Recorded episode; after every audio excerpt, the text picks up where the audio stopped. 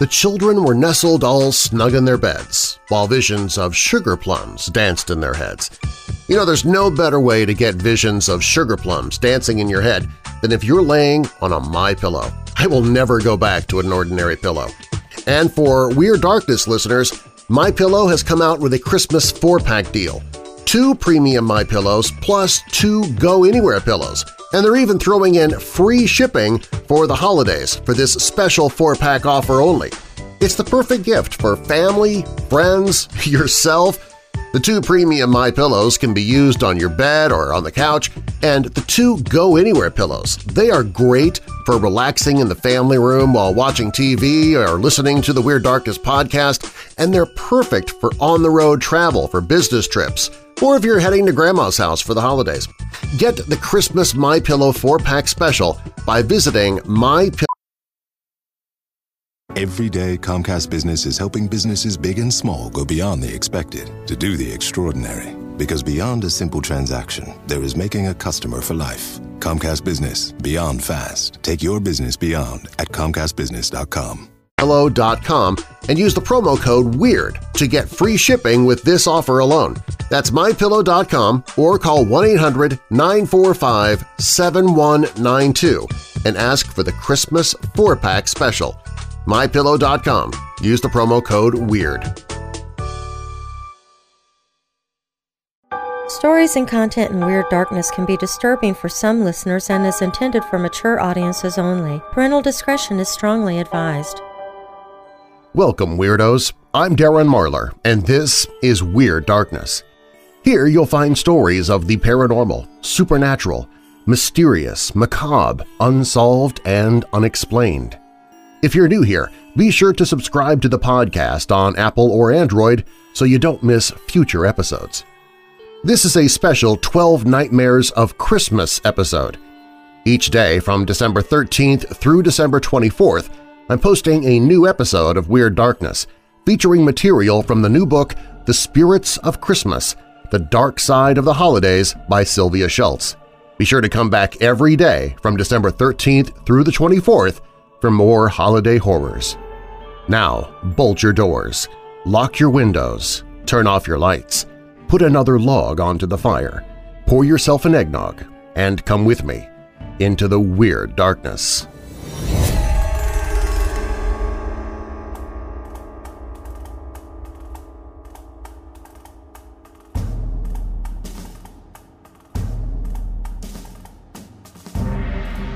After America won independence from England, the new young nation had miles upon miles of coastline to protect.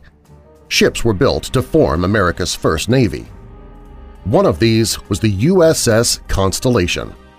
175 feet long, with three main masts, she was launched at Harris Creek, Maryland on September 7, 1797 as a 36-gun frigate. Her first captain was Thomas Truxtun, and he started the ship's bloody career with a bang, quite literally. On February 5, 1799, the Constellation got into a battle with the French frigate L'Insurgent in the West Indies. The French ship was captured, but in the heat and terror of battle, a sailor named Neil Harvey deserted his post. Truxtun found out and ordered a Lieutenant Starrett to run Harvey through with his sword.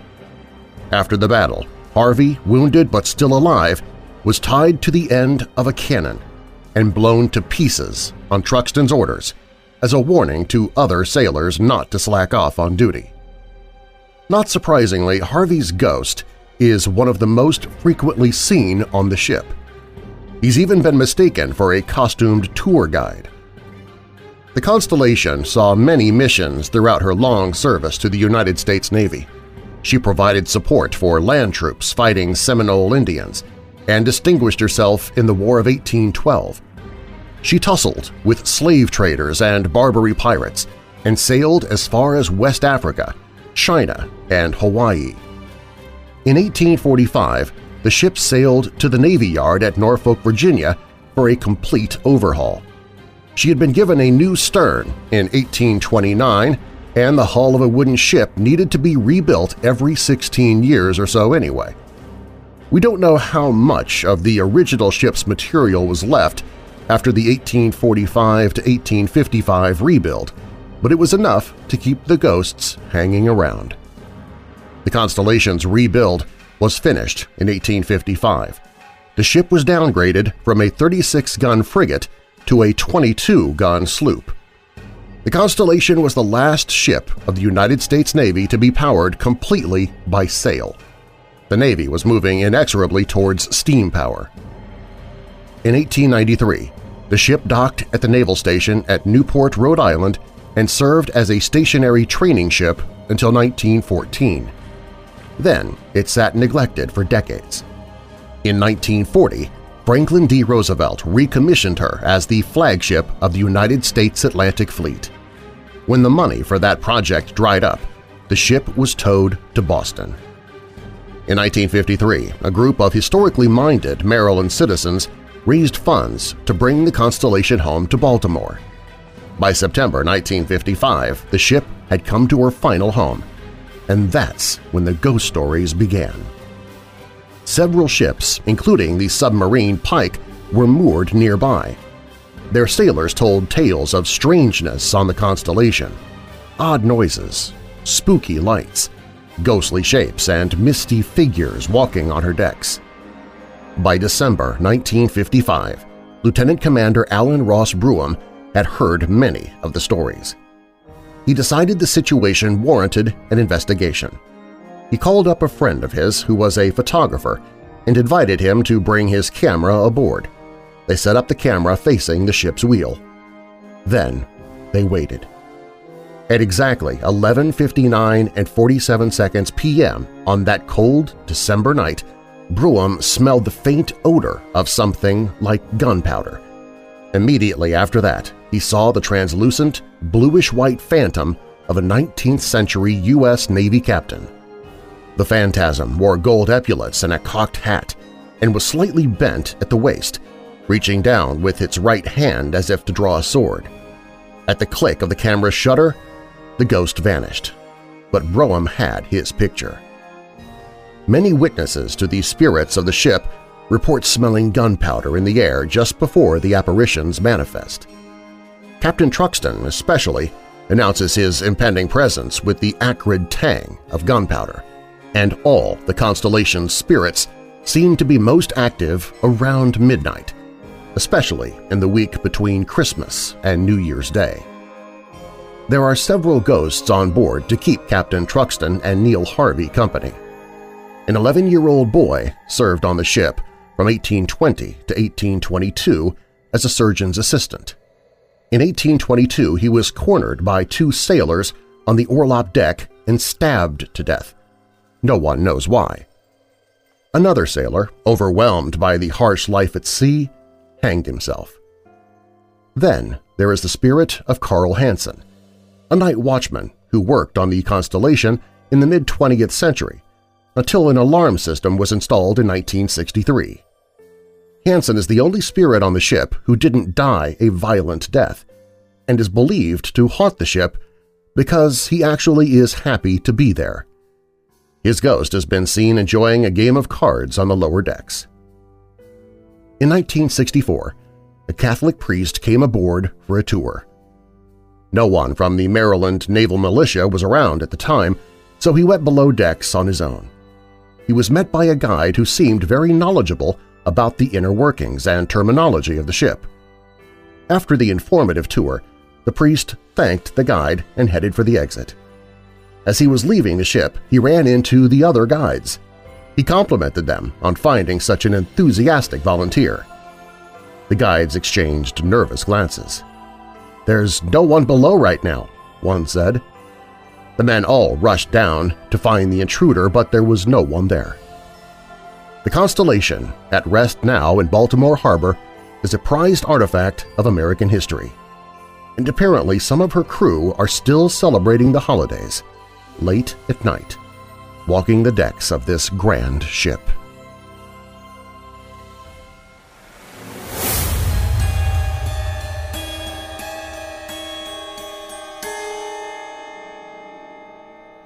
The second Lord Combermere had a favorite chair in the library at his grand estate, Combermere Abbey. He was so fond of the spot that he was photographed sitting comfortably in that chair while his funeral was being held four miles away.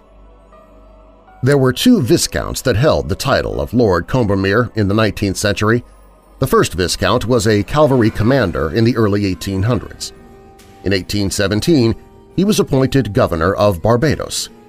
It was this Lord Combermere that has a curious connection to the supernatural. He was governor at the time that moving coffins were causing great consternation for the Chase family. The Chase family vault was a beautiful crypt in the burying ground at Christ Church Parish in Barbados. Made of coral, carved stone, and concrete walls two feet thick, it was sealed with a massive slab of blue marble. The vault was impenetrable. That's why it was such a shock to find that the coffins that had been placed reverently in the tomb were found to have been rearranged with violent force. Whenever the vault was opened for another burial, the coffins of Chase family members were found thrown haphazardly around the vault instead of remaining where they'd been placed and replaced with tender care.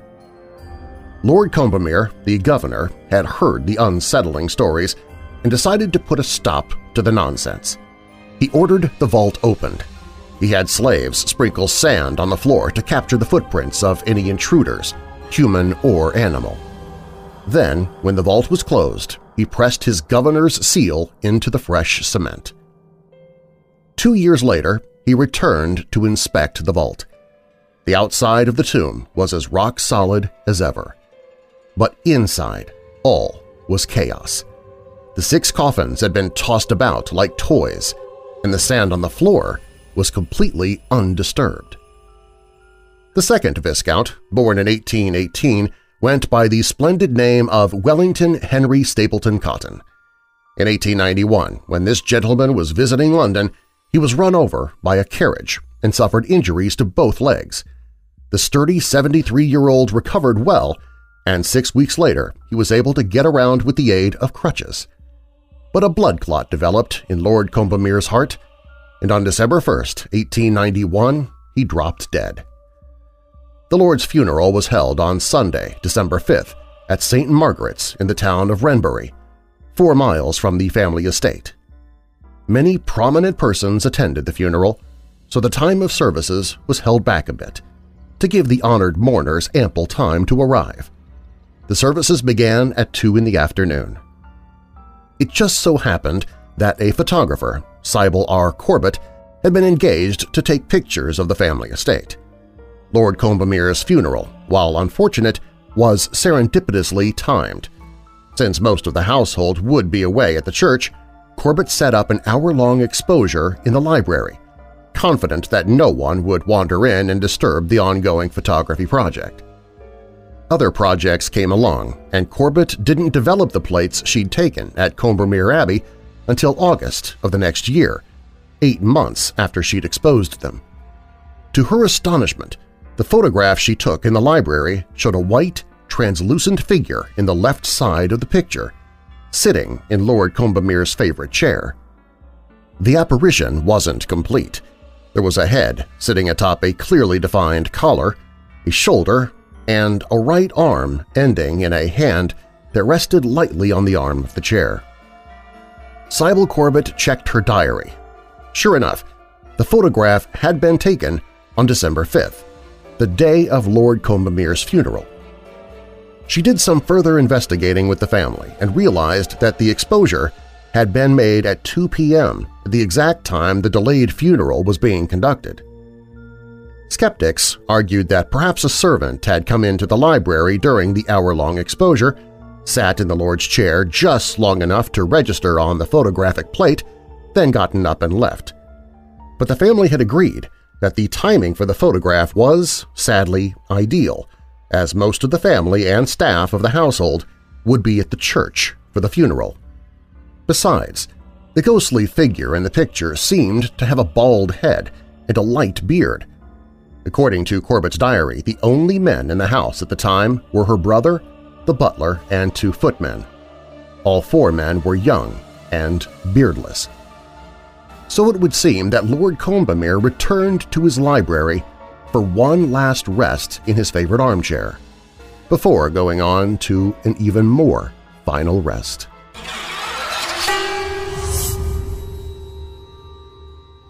Another startling ghost photograph comes from another stately English home, Raynham Hall in Norfolk.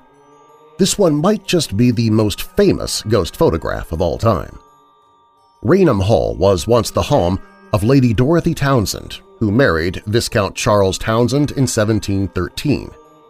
As in many ghost stories, all was not peaceful country life at the Hall.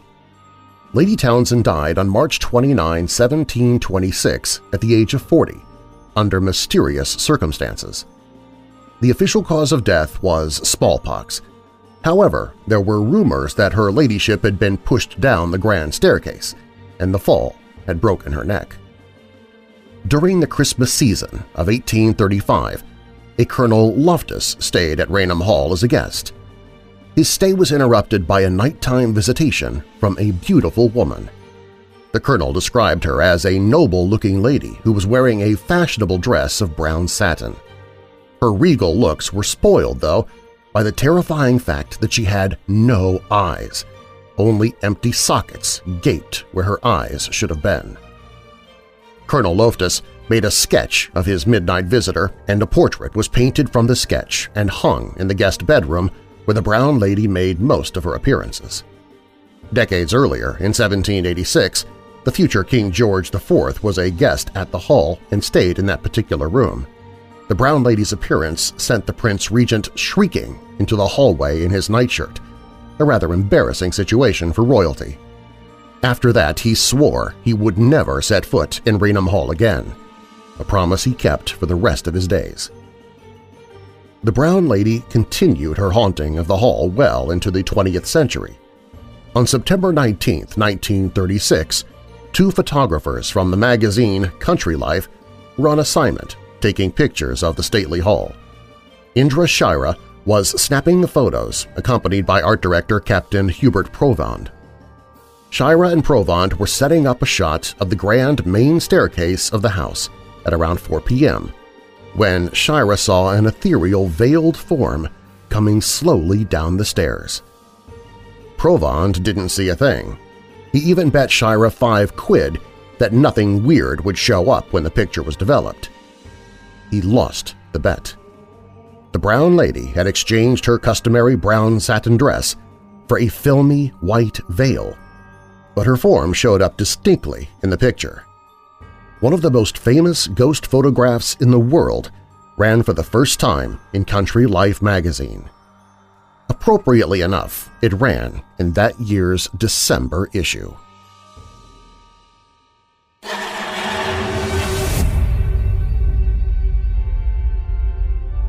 The Tower of London comes by its ghostly reputation honestly. Built by William the Conqueror in 1078, it has stood as a symbol of the might of England for nearly a thousand years. It was originally a royal palace as well as a defensive fortress. In fact, Her Majesty's royal palace and fortress, the Tower of London, to use its proper name, is still officially a residence of the monarch. The Queen has a house on site called the Queen's House. If the ruler is male, of course it becomes the King's House. The kings and queens of England realized quite soon after its construction that the tower was just as good at keeping people in as it was at keeping people out. So it has been used as a prison since 1100, when Ranulph Flambard was imprisoned within the tower by Henry I. Flambard was also, by the way, the first person to escape from the tower. There have been many prisoners, royal, noble, and otherwise, who have met their ends either on the tower grounds or on nearby Tower Hill. Only seven people were executed within the tower before the 20th century. One of these unfortunates was Anne Boleyn, the second wife of Henry VIII, who was beheaded for treason in 1536. Her ghost is said to haunt the chapel of St. Peter ad Vincula, where she's buried, but she's also known to roam the grounds of the White Tower while carrying her own severed head. Anne Boleyn is arguably the most famous ghost who wanders the tower, due to her ill-fated relationship with Henry VIII. Queen Anne even almost got one poor century court-martialed. The guard was found unconscious at his post outside the king's house one winter morning in 1864. He was accused of falling asleep while on duty and put on trial. At the hearing, though, the sentry had a really good explanation for his unconscious state. He'd been standing guard when a white figure came towards him out of the early morning mist. The sentry challenged the figure three times, but the silent figure never answered. It just kept walking slowly towards him. Alarmed, the sentry lunged at the figure with his bayonet fixed, intending to run it through, whatever it was. But a flash of fire raced up the rifle barrel and knocked the sentry out cold. Luckily, other guards, including officers, came forward to testify at the hearing. They said they had seen the apparition too, from a window in the Bloody Tower. After some discussion, members of the court realized the phantasm had been seen by multiple witnesses just below the room where Anne had spent her last night alive, the night before her execution, on May 19, 1536. The sentry was cleared. As for the doomed queen, she still wanders the tower with her head tucked underneath her arm, as far as anyone knows.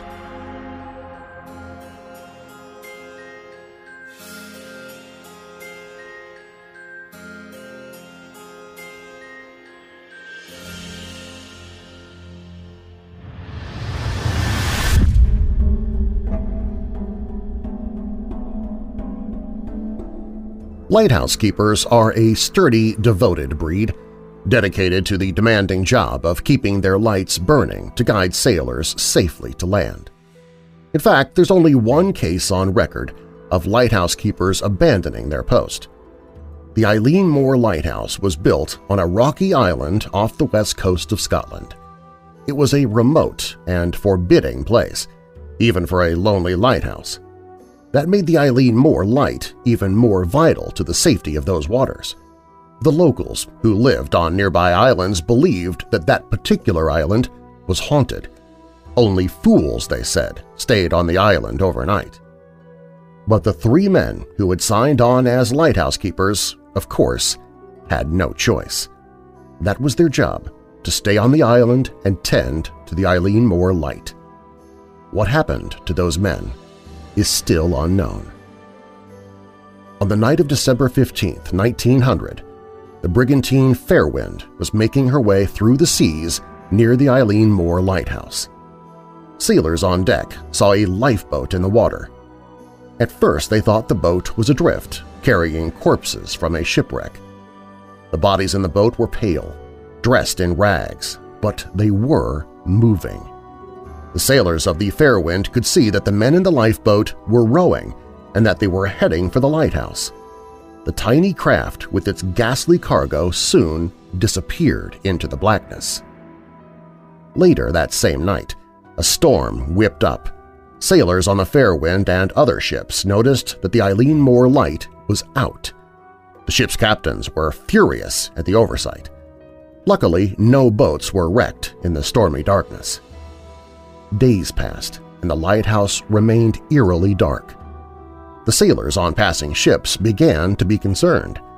Something was definitely wrong. There were three men on the island. If one of them, or even two, had been taken ill, there still should have been a man left to restart the light. At the very least, they should have been able to send some sort of distress signal to shore.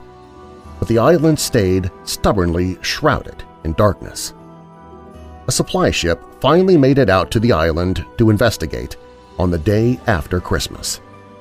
They found no sign of any of the three men and absolutely no clues as to where they had gone. The searchers found two strange things worth noting. The foul weather gear among the lighthouse supplies, the oilskin coats and heavy rubber boots, was all gone. The investigators also found shreds of seaweed scattered around not so unusual on an island, except that it was of a kind unknown in that area. The searchers did find the lighthouse logbook. That provided no clues, but only deepened the mystery. The head keeper, Thomas Marshall, wrote that a vicious storm had pummeled the lighthouse for three days, beginning December 12.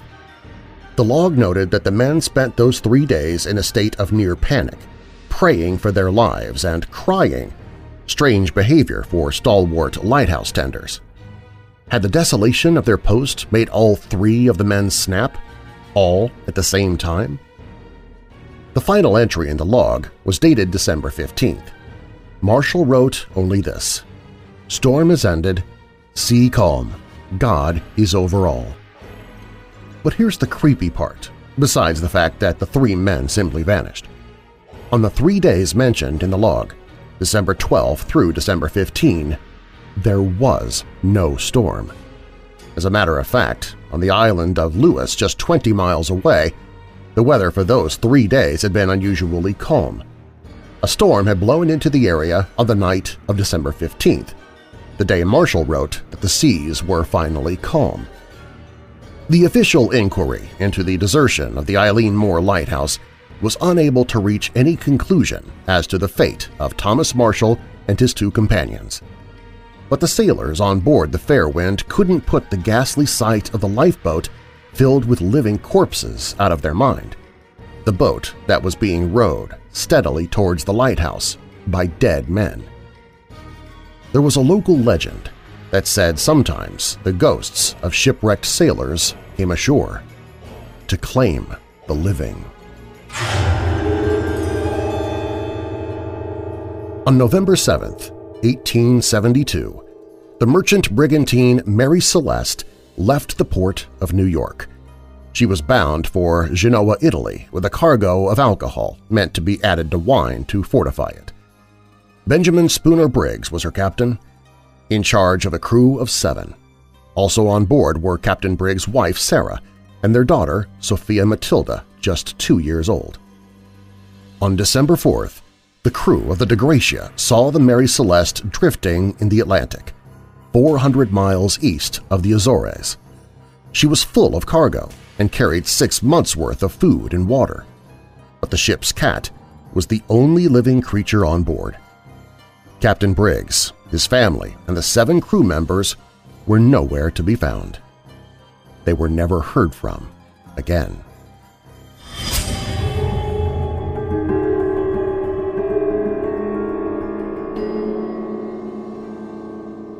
The ghostly ship known as the Palatine had appeared for nearly 300 years in the waters off the coast of Rhode Island. The eerie apparition has gained fame as the Palatine Light, and it usually manifests as a crimson glow on the horizon. The ship was probably a British vessel called the Princess Augusta. It left Rotterdam, Holland in August 1738, carrying 240 passengers. Many of them were immigrants from the Palatine region of Germany, headed for a new life in Philadelphia. A few weeks into the voyage, the supplies of fresh water somehow got contaminated, causing an outbreak of fever and diarrhea on board. Captain George Long died, as did seven crew members and more than half of the ship passengers. First Mate Andrew Brooke took charge of the ship, and the immigrants' suffering began in earnest. The ship floundered around the Atlantic for an incredible three months after the contaminated water debacle. Supplies of food and fresh water ran dangerously low. Brooke, now in charge, decided he could make a few bucks on the side by charging the passengers for the measly amount of food they were given. The ship ran into storm after storm in the winter months, which pushed it even farther north. During Christmas week, the ship was caught in a vicious snowstorm somewhere in the Devil's Triangle, a region of the Rhode Island coast between Montauk Point, Block Island, and the mainland. The remaining crew just snapped. They plundered what they could from the ship, launched the ship's longboats, and abandoned the immigrants to their fate. The Princess Augusta, adrift without experienced sailors to man the tiller, tossed in the freezing waves until she beached herself on the rocky shore of Sandy Point on Block Island on December 27th. Twenty more passengers died when the ship ran aground. The tragic event was immortalized in John Greenleaf Whittier's poem The Palatine, written in 1867. In the poem, the Block Islanders who came down to the shore to investigate the wrecked ship are portrayed as heartless looters, no better than the crew who'd abandoned the ship in the first place. Finding nothing of value aboard the stricken ship, in the poem the islanders simply set the ship on fire and push it back into the sea, passengers and all. Fortunately, this is not what actually happened. The story that Block Islanders prefer to tell is that they helped the 17 people left alive on the battered ship. The islanders took the immigrants to Simon Ray's farm, but the shipwreck and the privation of the previous weeks had taken their toll. Some of the immigrants regained their health, but most of them were beyond saving. As for the ship itself, it wasn't worth repairing. As it was still sitting wrecked on the rocky shore, the islanders feared that it would become a hazard to navigation. So they set fire to it.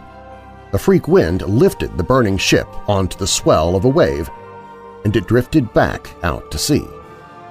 The ship would claim one more victim as it left the shore forever, though. One woman was still below decks when the ship was fired. Half crazed from the terror of the voyage, she refused to leave the burning deck. The islanders watched in horror as the mad woman was burned alive, her shrieks echoing into the night. The ship is still seen, even today. It manifests between Christmas and New Year's Eve, usually on the anniversary of the fire. As reporter Edwin C. Hill wrote in 1934, there are people living on Block Island who will tell you, with their hands on the book, that they have gazed seaward in the blackness of night, startled by a bright radiance at sea, and have watched with straining eyes while the Palatine, blazing from trunk to keelson, swept along the horizon. For many years, the abandoned woman's screams were said to accompany that queer crimson light on the darkening horizon. The light of the Palatine, forever burning, yet never consumed.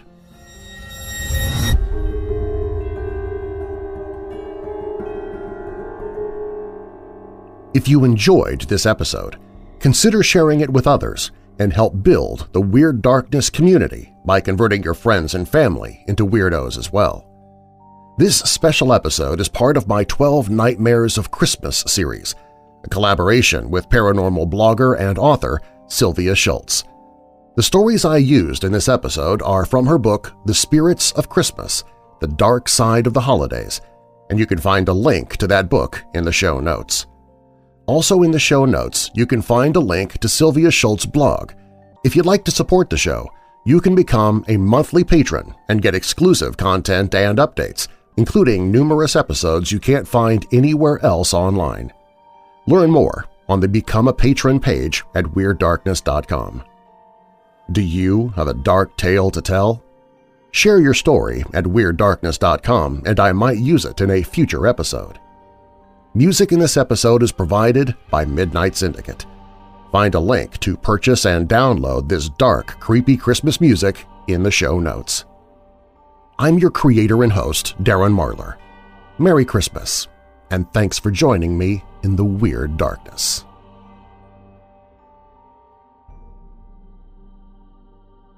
Depression comes to all of us at times. I know personally. I suffer from depression myself and have most of my life. But if you can't seem to get out of it and you're using illegal drugs, alcohol, or other bad influences to try and escape the pain, you're not alone. Please stop and do me a favor. Call 800-831-1560. They'll show you a way out of the darkness. That's 800-831-1560. 800-831-1560.